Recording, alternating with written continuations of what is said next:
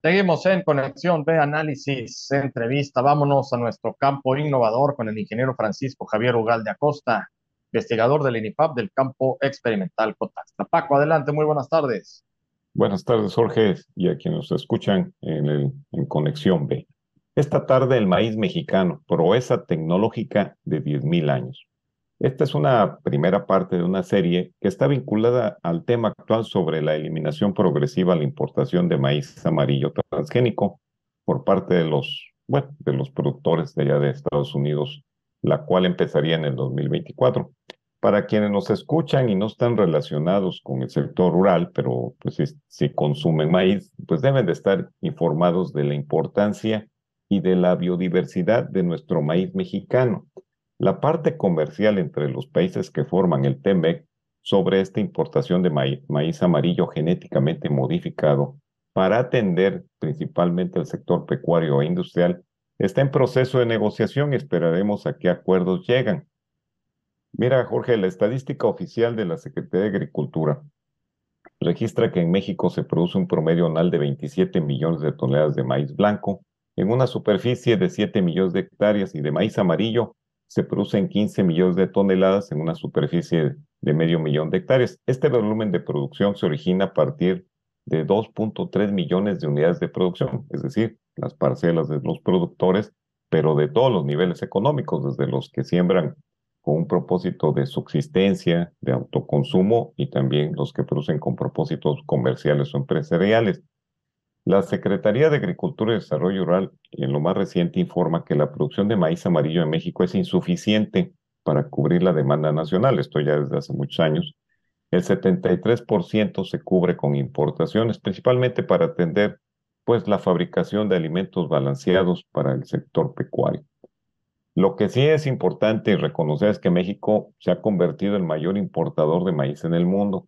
Según datos del Departamento de Agricultura de Estados Unidos, pues el México puede cerrar este año con cerca de 18 millones de toneladas que compra de maíz. El Banco de México reporta que al mes de septiembre de este año se compró maíz con un valor de $4,260 millones. Pues aquí hay dos cosas, una es las importaciones y las fugas, y bueno, el problema que actualmente se está generando porque pues, se menciona que el maíz transgénico, principalmente amarillo, puede afectar la salud. Bueno, eso lo voy a comentar más adelante. Por lo que respecta a la importancia agroantropológica del maíz mexicano, durante 10.000 años que hemos platicado varios temas de estos, Jorge, y el auditorio de Conexión B, se calcula que han pasado 330 generaciones de agricultores mesoamericanos que lograron esta proeza tecnológica de transformar el teocintle, que hemos platicado que es un ancestro del maíz, una pequeña mazorca de unos cuantos granos, hasta llegar a las mazorcas modernas hasta de 500 semillas.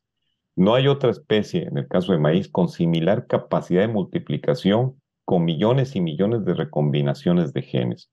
Por otro lado, mucho se ha documentado sobre las consecuencias ecológicas, agronómicas, socioeconómicas y culturales de la introducción y liberación comercial del maíz transgénico en México.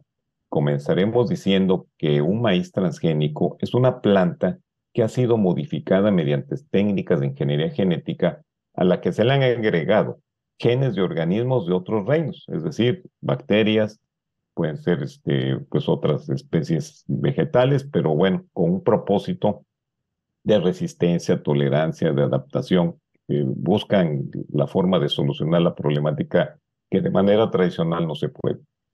Las dos características más comunes en los maíces transgénicos actuales son la resistencia a un herbicida no selectivo y al ataque de plagas foliares mediante la introducción de una bacteria llamada Bacillus thuringiensis que le provoca poros al tracto digestivo de las larvas de lepidópteros, que son los que atacan al maíz. Esto pues les provoca la muerte.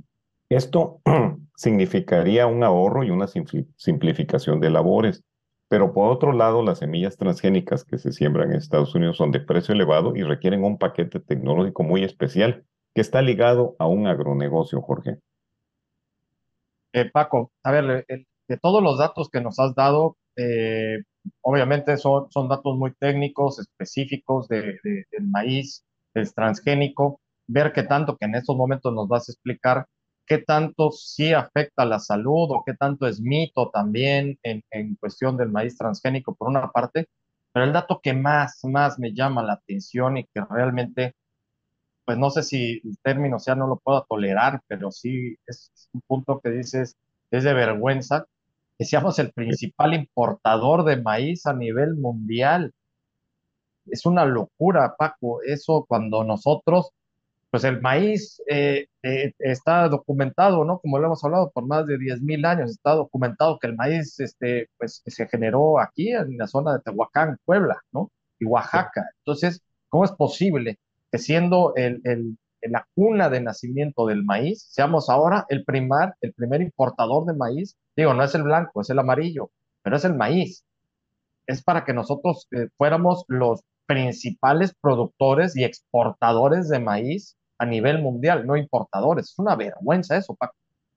Pues sí, dices, no es posible, pero sí es posible. La realidad es esa, el crecimiento de la demanda de todas estas agroindustrias, de la producción de carne, huevo, leche, mismo pollo, carne de pollo, pues ha ocasionado que pues esto, la demanda tenga que, para atender, para transformar sus alimentos, se tiene que llegar de algún otro lado. Y precisamente al no producirse suficiente el maíz, particularmente el amarillo, pues tienen las empresas que buscar dónde traerlo, a como sea. Obviamente esto trae como consecuencia aumentos en los precios de los productos, está ligado a los fletes, etcétera, ¿no? Ahora, más tardecito comentaré sobre el tema de la bioseguridad. Y bueno, Jorge, es una realidad esto, se necesita volver a tener esa autosuficiencia como ocurrió hace algunos años, que en algunos programas lo platicamos, el sistema alimentario mexicano, que sí, bajo una estrategia comercial, empresarial y considerando también a los pequeños productores, se llegó a producir suficiente maíz, trigo, arroz, frijol y pues que en algunos momentos no había dónde ni almacenarlo. Pero regresando al tema rápido de de los transgénicos para informar a la población, el riesgo de sembrar maíz transgénico, que ese es otro tema. Una cosa es la introducción de semillas para sembrar aquí en territorio mexicano y otra es traer maíz de grano para propósitos comerciales de consumo. Pero no debemos de perder de vista que cuando se trae maíz también transgénico para propósitos comerciales, pues en el transporte, en el viaje, se sueltan semillas. Eso también corre un riesgo de contaminación desde el punto de vista genético. Ahora, el riesgo de sembrar maíz transgénico, si llegase a darse el caso, porque eso está detenido, pues es un tema agroecológico en el ambiente, porque como ya tú lo mencionas, México es el centro de origen y de la diversificación del maíz. En otros países como Estados Unidos no hay preocupación porque no hay razas nativas en ese lugar. Y se ha demostrado que que hay imposibilidad de esa coexistencia del maíz transgénico con el maíz mexicano. Si se llegase a permitir que se sembraran maíz transgénico en México y otras regiones mesoamericanas, con el tiempo los maíces nativos serán contaminados vía polen por genes modificados. Y estas plantas de maíz ya contaminadas, pues van a difundirlo a otras y sería un camino sin retorno, afectando el reservorio genético y la bioseguridad del cultivo más importante para la humanidad. Ahora, Jorge, se repite constantemente por quienes promueven el uso de maíces transgénicos que estos incrementan la producción y podrían resolver el problema de la escasez de maíz en México. Sin embargo, lo anterior no ocurre así. Es meramente un tema de comercio de semillas. La ciencia tecnológica que ha desarrollado el INIFAP y otras instituciones también educativas para producir más maíz por hectárea se ha demostrado por más de 70 años, en el caso de INIFAP, pues que se puede producir con los sistemas tradicionales, con las variedades y los híbridos que se han ido formando precisamente con las razas nativas de nuestro país. Te voy a poner un caso de Veracruz, que usamos maíces con la raza nativa Tuxpeño. Tan solo con los maíces de nosotros se puede producir el doble en condiciones de buen temporal y mediana tecnología.